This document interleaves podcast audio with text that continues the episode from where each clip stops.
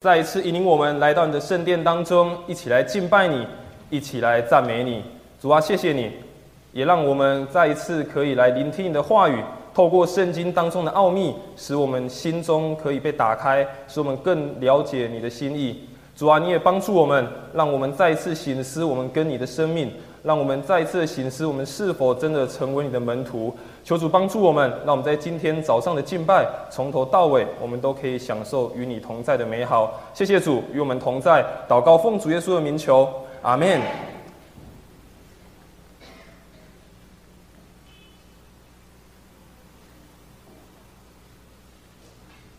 在这几天当中，大家不知道有没有注意到一个新闻？在前几天的时候，台北的西门町开了一间日本的商店。这间日本的商店，它号称是二十四小时，而且这间商店你要到日本才有办法逛得到，台湾从来没有这家店。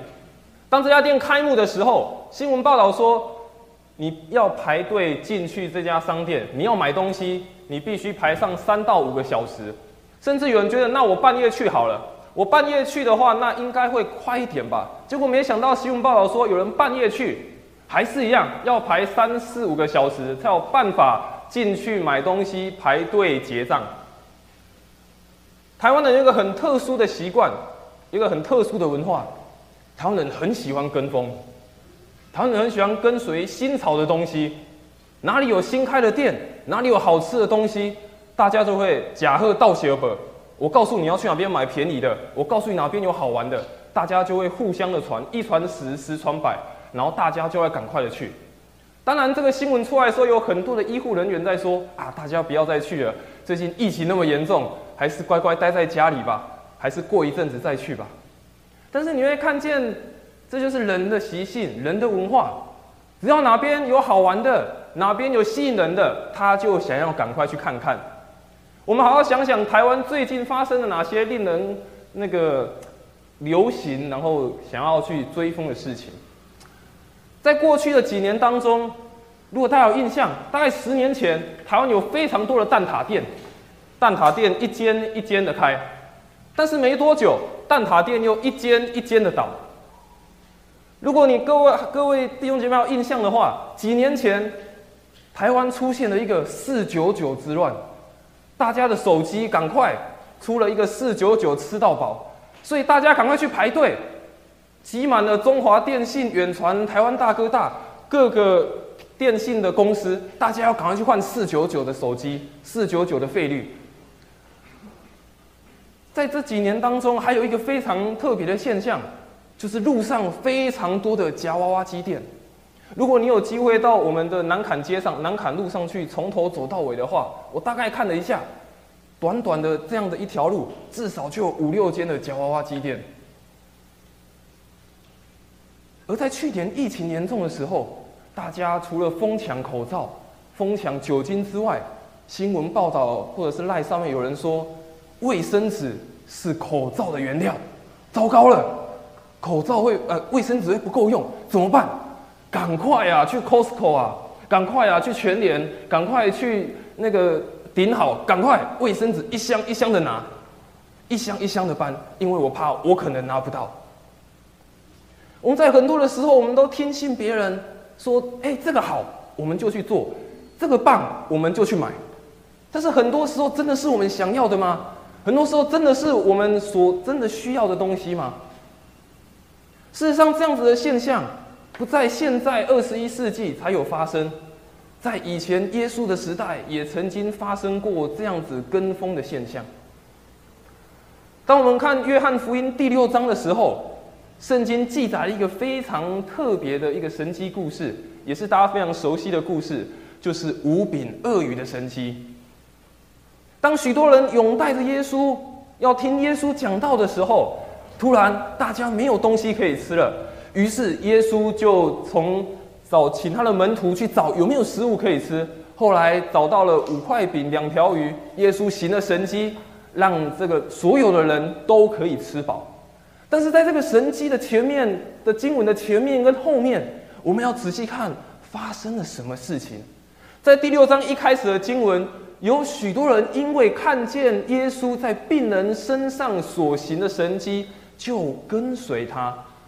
众人看见耶稣所行的神迹，就说：“那真的是要来到世间的先知。”后来这些群众他又说：“哦，耶稣，你要来当我们的王？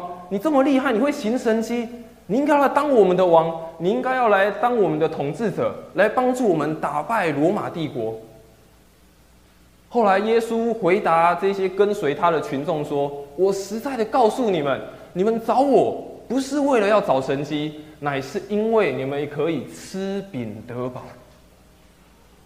后来耶稣又说了一段的比喻，他用他自己说他就是生命的粮。后来这群跟随他的听众听不下去了，什么要吃耶稣的血，吃耶稣的肉，太残忍了吧？这个耶稣我们不要跟随。所以后来这段第六章最后经文说，从此他们门徒中有许多退去的，不再和他同行。在耶稣的时代，我们也看见有非常多想要跟着耶稣的人。他们跟着耶稣是为了什么？是想要成为耶稣的门徒吗？是想要成为耶稣好的见证的的人吗？不是。经文说，他们只想要求得宝，他们只是想要看神迹，希望自己的益处可以得到满足而已。最后的结果，他们说：“我们不要与他同行了。”所以耶稣行了很多的神迹。很多人拥戴他，甚至说：“耶稣啊，当我们的王吧！耶稣啊，来带领我们吧！”但耶稣说：“我不是你们所想象的。如果你们要跟随我，如果你们真的要听我的命令的话，绝对不是你们所想的那么简单。”于是许多人就离开他去了。事实上，当我们在看新约的圣经的时候，你也会发现。很多耶稣的故事前面都会写到许多的群众跟着他，或者是会写到非常多的人簇拥着他。很多人都是想要看神迹而已，很多人都是想要看自己可不可以得医治而已。但是很多人得完医治、得到宝足之后，有再回来吗？事实上，耶稣给所有他的门徒一个非常重要的使命，给所有听信他一个非常重要的命令。就记载在马太福音的二十八章十九到二十节，我们一起来念这段经文。所以你们要去，使万民做我的门徒，奉父子圣灵的名给他们施洗。凡我所吩咐你们的，都教训他们遵守。我就常与你们同在，世界的末了。事实上，耶稣给这些门徒的命令，最后的一个大、非常重要的大使命。叫门徒要去去制造门徒，要去找更多的门徒，但与此同时，耶稣也要去建造这些门徒。耶稣给这些门徒的使命非常的清楚，他说：“你们要使万民做的门徒，但同时，你们在使万民做的门徒当中，我也要建造你们。”事实上，耶稣给这些门徒的使命，耶稣给他的群众，并不是只是要喂饱他们，并不是要医好他们的病而已。更重要的是，背后那个更重要的意义是什么？所以，我们今天要透过耶稣呼召门徒的故事，我们一起来思考：我们到底是一个信徒，还是我们到底是一个门徒呢？今天的故事记载在路加福音的第五章。在马太福音、在马可福音，同时又记载了耶稣到加利利的湖边去呼召门徒的故事。今天的故事发生在加利利的湖边，也是当耶稣行完了一个非常大的神迹，就是耶稣医治好了西门彼得的岳母。这些人群众看到了耶稣行的大能力，他们就说：“哇，耶稣很好，耶稣很棒，我们想要继续听你来讲道，我们想要继续听你来医病赶鬼。”所以他们就继续簇拥耶稣来到加利利的湖边，人太多了没有办法。刚刚的经文说人太多了，所以耶稣看到了西门的船，就上了西门的船，把船开离湖的一边，开始跟众人讲道。讲完道之后，耶稣看见西门原本应该那个时候应该是准备要去卖鱼了才对，但为什么在那边晒网洗网？耶稣知道他一晚都没有捕到任何的鱼。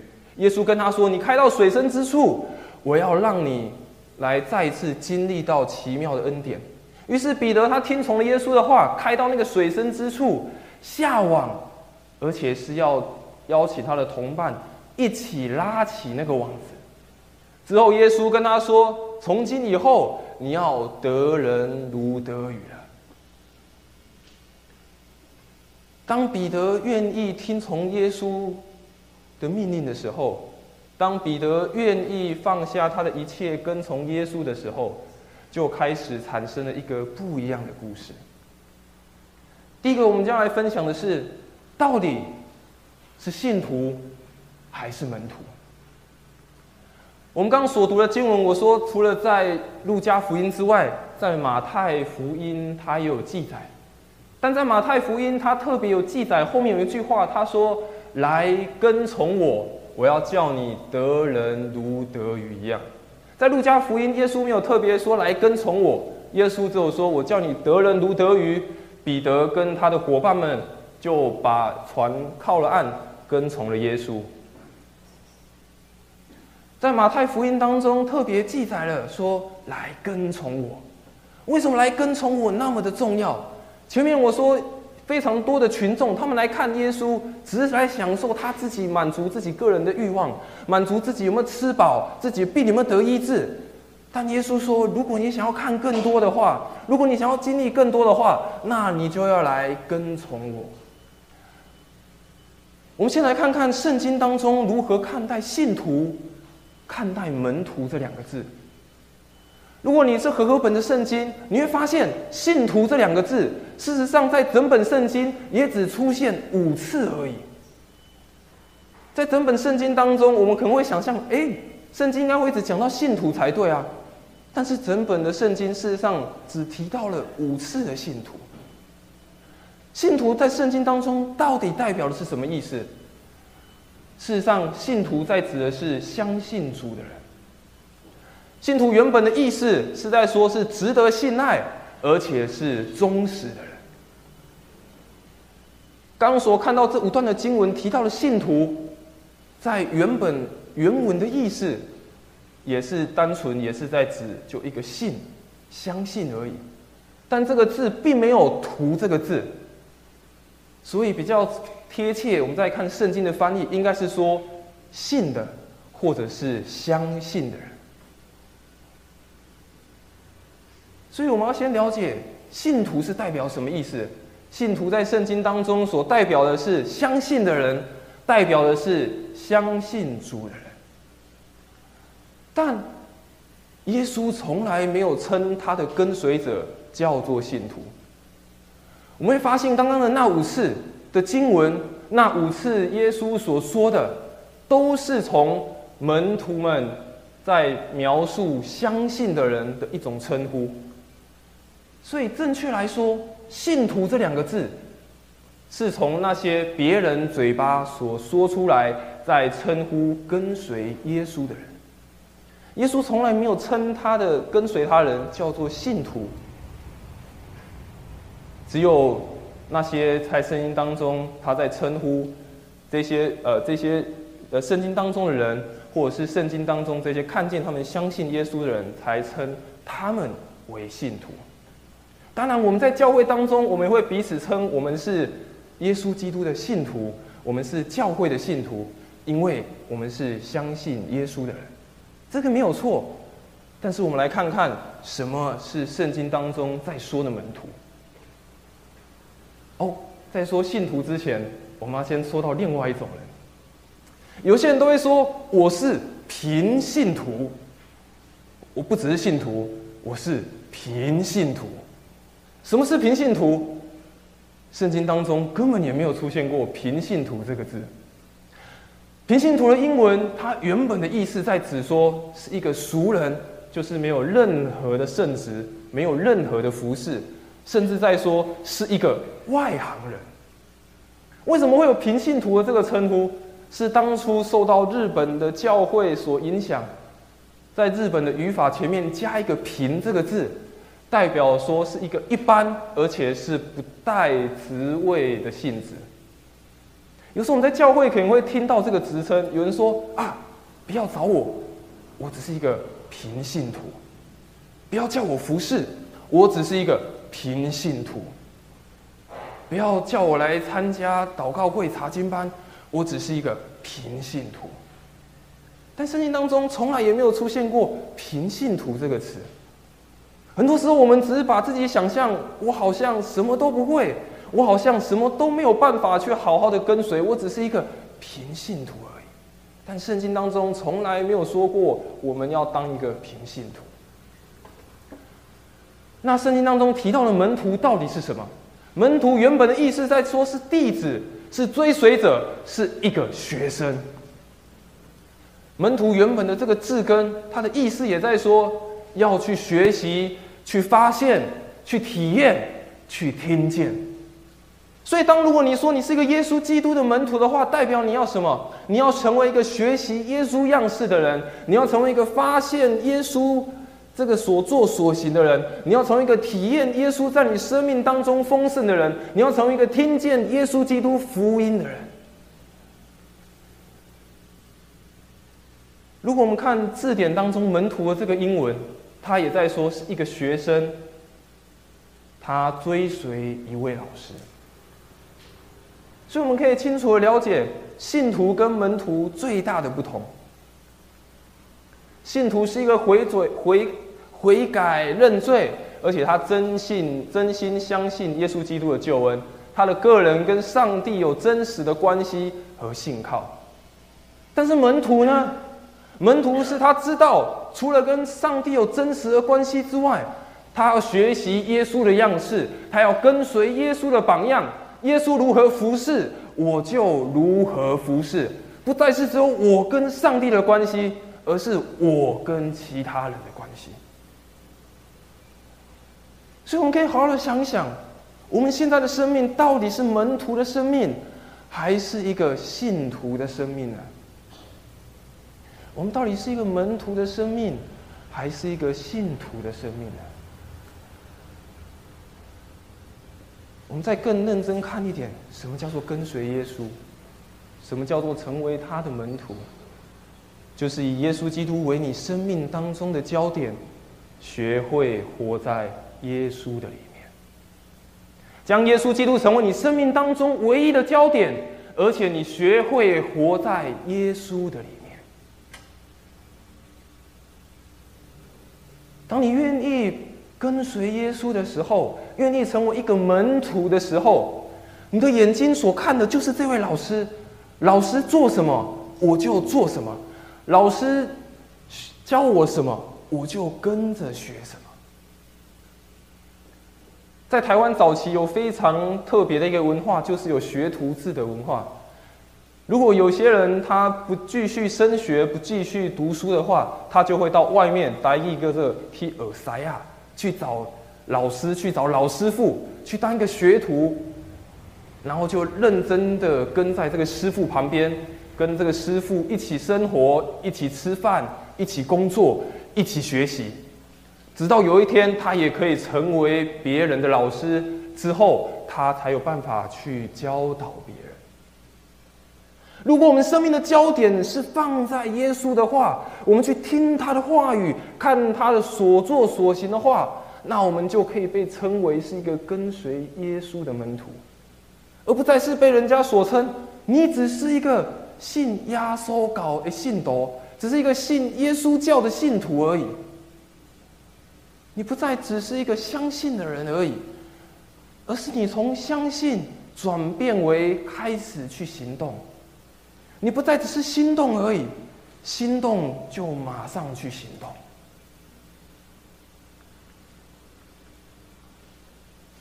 使徒保罗在遇见耶稣之后，他的生命有一个非常大的翻转。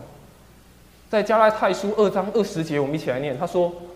我已与基督同钉十架，现在活着的不再是我，乃是基督在我里面活着。而且我如今在肉身活着，是因信神的儿子而活。他是爱我，为我舍己。保罗说，当耶稣基督拣选他，再一次呼召他的时候，他原本所相信的。他原本所追追求的就被打破了。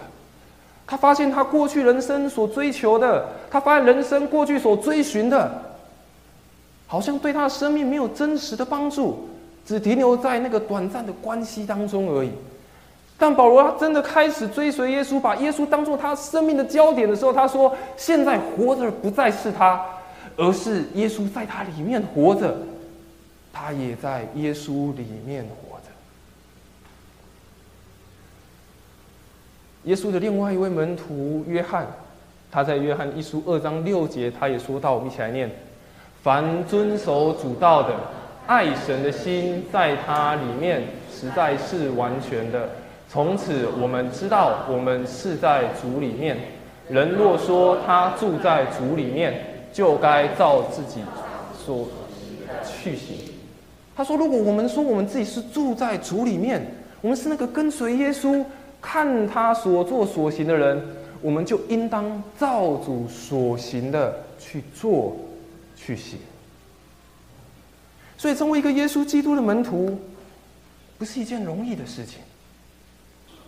不是只有我们相信耶稣满足我一切的需要，好像我得着生命的喜乐，耶稣让我的病得着医治，耶稣满足了我一切的困难，让我的困难得着解决了，这样就够了。这样就结束了，而更多的是要继续跟着走，看看会有什么样的事情继续来发生。所以在今天一开始的故事，耶稣要让彼得经历到一个更近身的生命，他要让他的生命不再一样，不再只是一个相信而已，而是要让他开始学会跟随。第一，我们来看彼得让耶稣让彼得看见，你要跟随我，你就要为别人需要而活的能力。每一个人的自私与骄傲，是我们人类最大的罪，也是我们最大的软弱。它带来许多的纷争，带来了许多的软弱。但经文告诉我们，当耶稣告诉彼得说：“彼得，你的船借我好吗？这么多人需要。”彼得，你的船借我好吗？彼得他的反应说：“好，耶稣，我借给你。”彼得看见众人的需要，看见那么多门徒，看见那么多追随的人想要听耶稣说话，彼得就说：“好，耶稣，我把船借给你。”所以，当我们跟随耶稣，很重要的一件事情，耶稣让我们学习到。我们要成为一个为别人需要而活的能力。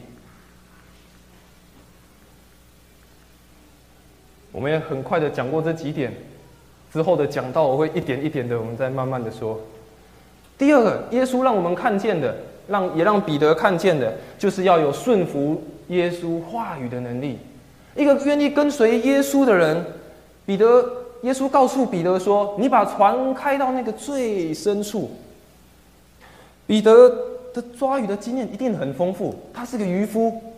但是彼得他有说：“哦，耶稣，你是个木匠，你只是个老师而已，你只是个在传福音的人而已。”耶稣还是比较好吧？但彼得没有，彼得马上把船也开到那个水深之处。所以第二个跟随耶稣，让我们生命非要晋升。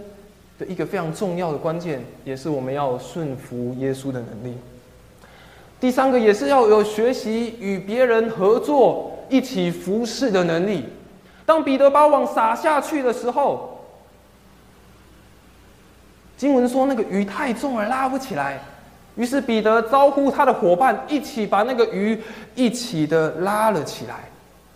当彼得经历到这样的恩典，经历到这样的丰盛的时候，彼得没有选择说我自己享受就好，这些鱼都是我的，因为耶稣只有跟我说撒网下去，那鱼都是我的，祝福都是我的。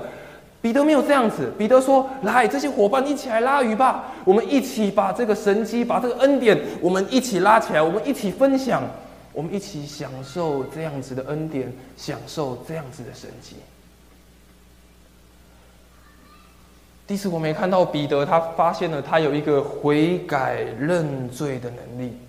在经文当中，彼得看见这样的神迹，彼得跟耶稣说：“主啊，我是罪人，求你离开我吧，求你怜悯我吧。”当彼得他愿意在上在耶稣的面前承认自己的罪的时候，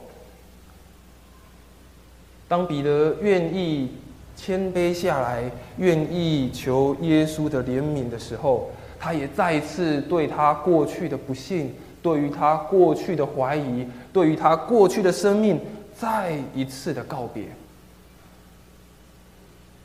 如果我们愿意成为一个跟随耶稣的门徒，如果我们愿意成为一个跟随耶稣的学生，我们要学习时常的悔改，学习时常的认罪。才有办法在耶稣基督里面与他有好的好的相通，有好的连接。最后一个彼得让我们看到，耶稣让他学习，他有舍己牺牲的能力。最后的经文看到彼得，他就撒了网，他撒了他一切的东西，他就跟随了耶稣。或许成为门徒跟随耶稣，需要放弃掉某些东西。包括经文当中看到的雅各、约翰，他们也跟随了耶稣，他们也放弃掉了一些东西，而且是放弃掉他们生命当中赖以为生的工具。对我们来说，一定是非常大的挑战。但耶稣也说：“若有人要跟从我，就当舍己，而且要背起自己的十字架。”我们有时候会想，背起是自己的十字架，好像很困难，好像没有办法。但是，并不是说我们真的就要像他们一样。把我们的工作辞掉，把我们一切就放下，好像就要把我们所有东西都撇下，然后去跟随耶稣，要去读神学院，去当一个宣教士。耶稣的耶稣在说的舍己，在说的放下，并不是如此。耶稣在说的舍己，耶稣在说的放下，很重要的一点也在于说，不再依靠自己。而是将自己完全的摆放在耶稣的里面，因为在耶稣的里面才可以得着那个完全，在耶稣那个里面才可以得着完全的丰盛。我们有时候放弃我们觉得我们很自以为是的事情，有时候我们要放弃我们自以为是的能力，有时候我们要放弃我们自以为是的力量。是有时候我们觉得我们自己什么都行，但当我们不愿意牺牲一些，不愿意放弃一些的时候，我们怎么有办法跟随、看见耶稣基督要放在我们的生命当中更多的恩典呢？有一个美国的作家，他说了一句话。他说，他对于他的信仰，他做了一个注解。他说，他的信仰，他跟随耶稣脚、耶稣的这个脚步。他说，他们是脚印，不是一个纪念碑。纪念碑只能告诉我们，至少我们走了这么远，但脚印告诉我们说，当我们再次往前行的时候，这是我曾经到过之地。这个作家在说什么？他在说我们的信仰不是只有一个纪念碑而已，不是我相信耶稣基督领受恩典这样就够了，我就停在这里了，我已经被满足，这样就好了。他说我们的信仰应该是要像脚印一样，就算到达了一个里程，到达了一个里程碑。也要继续的往前走，也要继续的往前行。当你有一天回头看的时候，你才发现，这是我曾经到过之地，这是我跟随耶稣基督成为他的门徒所留下来最美恩典的记号。如果我们只是停下来说，我立个纪念碑，耶稣啊，我跟随你到这里就好，我经历了恩典到这里就好，我跟随你的丰富到这里就好，然后我们就往回走，走回自己原本的生命。那这样的生命，只能说我相信耶稣，因为他供应我就到这里而已。但是如果你真实成为一个门徒，你是愿意继续往前走，因为当你再次回头看那些脚印的时候，你会发现，虽然可能有痛苦，虽然可能有困难，虽然会有流泪，但是那都是耶稣与我们一起经过之处。所以，我们基督徒人生应该要从信耶稣。变成像耶稣，信耶稣是因为他可以拯救我们脱离罪恶和死亡；但是像耶稣是因为我们才可以胜过自己和这个世界。我们相信耶稣，是因为我们相信耶稣基督的恩典，他的救赎，让我们脱离死亡，脱离罪的瑕疵。但是我们选择愿意像耶稣，是因为这样，我们才有办法胜过这个世界，胜过我们自己的软弱。所以，亲爱的家人，亲爱的弟兄姐妹，好好的想想，我们现在的生命，到底是一个信徒？还是一个门徒呢？第一个我们要分享的是，我们要一起踏上渔船。刚的经文，耶稣对西门说：“不要怕，从今以后你要得人如得鱼了。”他们把两只船拢了岸，就撇下所有，跟随了耶稣。耶稣行这个神迹的目的，当然不是要捕到两船的鱼就好了。如果经文是如此，那写到第七节就好了，就是写到彼得跟他的同伴们捕了一堆鱼，然后大家欢喜快乐，一起吃鱼，一起卖鱼，一起分享，那就好了。但为什么故事继续写下去？因为当耶稣上了船之后，那个故事就绝对不是我们所想象的，要经历的绝对也超乎我们所求所想的。这些门徒邀请耶稣上了船之后，他们原本从一个得鱼的变成得人的。在马太福音十三章四十七到四十八节有经文说：“天国又好像网撒在海里，拢聚各样的水族，网系满了，人就拉上岸来。天国好像网撒在网海里。”拢聚各样的水族，网满了，人就拉上岸来。我们看见彼得他把网撒下去的时候，原本他可能也不期不待，但最后却是满了船，而且是超乎他所想的。整个船是载不住的，整个船是满满的鱼，是彼得从来没有见过的。当我们在看这段经文的时候，我们会不会也有这样子的感动？我们会不会也有这样子的热情？有一天，当耶稣上到我们的船，上到我们的生命，邀请我们说：“一起撒网吧。”你会不会有这样的想象？会不会有这样的热情？说：“是啊，耶稣，我也要一起拉起这么多的鱼。”拉起这么样的丰盛，进到我的生命当中呢？如果说这艘船是我们的教会呢？如果有一天耶稣走到我们的教会当中，说：“来，我要进到你们教会这艘船，我要跟你们一起开到水深之处，我要跟你们一起捕鱼，我要跟你们一起得人呢？”我不知道大家有没有捕鱼过的经验，或者是到啊溪边去抓鱼的经验。如果你有看过渔网的话，你会发现渔网，它如果只要稍微的有一个小小的破洞，那鱼它就会很轻易的找到那个破洞，而且钻出去。当一只钻出去的时候，后面的鱼发现了，就会跟着钻，而且。那个网子就会被钻得越来越大，破得越来越大，最后整个网子就破掉了。亲爱的弟兄姐妹，亲爱的家人，当耶稣来到我们的教会的时候，他说上我们的船的时候，进到我们教会这艘船的时候，我们每一个人就好像那个被撒到网海里的网子一样，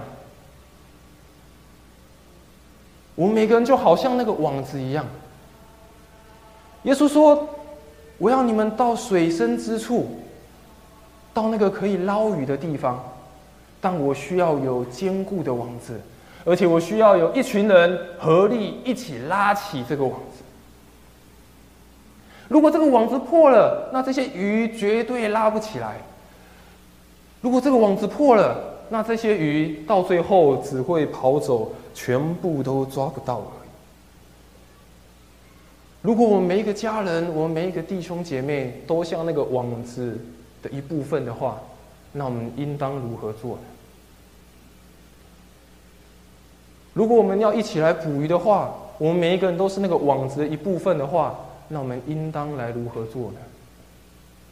彼得前书二章九节，彼得他说：“我有你们是被拣选的族类，是君尊的祭司，是圣洁的国度，是属神的子民，要叫你们宣扬那招你们出来暗路奇妙光明者的美德。”在经文当中，彼得说：“我们是被拣选的族类，君尊的祭司，圣洁的国度，而且是属神的子民。”神学家马丁路德他说一句非常重要也非常有名的一句话，他说。万民皆祭司。他说到，每一个人都应该是一个服侍者，每一个人都应该是那个愿意摆上，每一个人都应该是那个愿意跟随的人。在前面的讲到时候，我们有说到“平信徒”这个字，“平信徒”的这个英文，如果你去看英文版的圣经，他这一段的经文，他说是属神的子民。他的子民就是刚好用平信徒的那个英文是一模一样的，代表说什么？如果你说你是个平信徒，如果你是个信徒的话，但同时你也该是个君尊的祭司啊，你也该是个圣洁的国度，你也是一个被拣选的族类，你也是尊贵的一份子，你也是应当一起来捕鱼的一份子。你也是应当一起成为祭司、成为门徒的一份子。没有一个人可以说我不要，没有一个人说我不会，没有一个人说我不行。在彼得眼中，每一个人都是属神的子民，都是被拣选的，而且是尊贵的，而且是圣洁的。所以，若我们要成为一起捕鱼的那个渔网，我们若要成为一起去织、一起去成为那个去抓鱼的一条船的同一个人，我们必须好好的想一想，我们每一个人都应该是那个君尊的祭司啊！我们每一个人应该都是要被建立起来服侍的，我们每一个人应该都要当门徒啊！我们每一个人应该都要合力一起拉起那个网子啊！不是只有当一个信徒而已。耶稣最重要教导是要我们成为门徒，而不是单单成为一个信徒。有个神学家，他的希尔多利威德，他说了一个有趣的比喻。他说，在一个海滩，有许许多多的船只来来去去，那在这个海边有许多的暗礁。所以有许多的船在那边发生了船难，许多人看见这件事情，他们就在海边组织了救难队，组织了巡守队。有一些救生员，他们要防止这样的悲剧来发生。于是呢，他们就为了这个救生员越来越多，他们就搭了一个茅草屋。于是他们又向旁边的村民募款说：“哎，我们要当救生员，我们要募款买一艘船。”后来他们又说，我们需要在更多的钱，我们需要一个海滩救难站，因为我们人越来越多。后来这个海滩的这些救难员名声越来越大，救了越来越多人，大家都知道了，大家就越来越多的金钱，越来越多的资源来到这个海滩的救难站。于是这个海滩的救难站也越盖越大间。这些工作人员觉得说：“哇，我们的这个设备不大好，那我们升级一下我们的设备，那我们再添购一些新的船只，添购一些新的器具。”结果到最后，这个这个救难站原本是救难站，变成是这些救生员的俱乐部，因为里面的装的设备实在太棒了。结果到了这个时候，真正关心有没有海难。关心有没有船发生问题的人已经越来越少，因为大家在里面可以享受这样子的俱乐部。后来有一次非常严重的船难发生，有许多人赶快要被送进他们的救护站，但这些救生员说：“哎，不行，这些人身上受伤，全身脏兮兮，不可以进来到我们的这个救护站，因为进来到我们的救护站会把我们的地板弄脏，进来我们的救护站会把我们的这些设备全部的弄脏。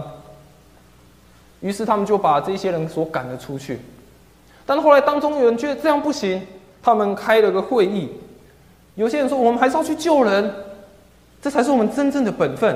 但有些人说不去救人的话，我们就没有办法好好的享受，我们不能在这个俱乐部里面开心快乐了。后来这一些决定要继续工作人，他们就离开了。他们说：“好吧，你们不要工作，那我就到外面再开一个新的海这个救难站。”但没想到，一年过了一年，这个新开的救难站又变成了一个新的俱乐部。这个新的俱乐部又产生了同样的问题，又一群人又出去了，又开了一间新的俱乐部。结果，整个海滩开的俱乐部越来越多，愿意下去救的人越来越少。这个神学家他说了这个比喻，他说：“如果当我们的教会……”当我们每一个愿意跟随耶稣基督的人，在我们的教会当中，在我们的生活的环境当中，如果我们一直只享受自己，只看见自己的需要，不愿意去帮助别人，不愿意去跟随耶稣真的脚步的话，那我们的教会存在的意义又是什么呢？那我们教会在这个地方的记号到底又是什么呢？所以，让我们再次好好的反省：我们在我们的教会，在甚至在我们的工作的地方，在我们所属的地方，我们是如何看待有需要的人？我们是如何活出真的一个门徒的样式，还是我们只是当做一个享受的俱乐部而已呢？今天我们教会的主题叫做“健康的教会由门徒开始”。我们的教会是要成为一艘豪华游轮，还是要成为一艘得人的捕鱼船呢？我们是要成为一个俱乐部，然后每天可以很开心在这边享受，每天在这边得着饱足，还是我们愿意成为一个门徒，走出去，成为一个得人的捕鱼船呢？所以，不是一个人拿着钓竿去钓鱼。而是需要所有人一起到水深之处，大家一起捕鱼。不是只有一个人拿着钓竿说我要去钓鱼，我要钓起所有的鱼。而是我们需要大家一起到水深之处，一起来捕鱼。透过今天的故事，我们再一次来反省：无论你信耶稣多久了，十年、二十年、三十年。一年、两年，还是几个月而已。但我们都要思考：我们到底要成为一个信徒，还是一个成为一个门徒？我们是只要单纯的享受恩典，还是要愿意走出去跟随耶稣呢？这是个很严肃的问题，但是也是一个我们认必须认真思考的问题。愿神帮助我们。在跟随他的道路当中，时时刻刻来思想他的话语，来时时刻刻来思想他放在我们生命当中的恩典。我们一起来做一个祷告。爱我们的父神，谢谢你，让我们有机会认识你，让我们有机会相信你，让我们知道我们的生命不只是停留在相信而已，我们要更多的来追寻你。主，我们知道追寻你不是一条简单的路。我们知道追寻你，我们必须付上代价，我们必须要为别人的生命负责，我们必须跟别人分享。但主啊，这个也是你活出来的样式，这个也是你活出来要我们学习的。主要帮助我们，让我们真的成为一个你的学生，成为你的门徒，不是只有当顾我们自己的事情，而是愿意摆上我们的生命与别人分享，让我们不再只是一个信徒，而是我们愿意跟随你。成为你的门徒，谢谢耶稣与我们每一个人同在，祷告奉主耶稣的名求。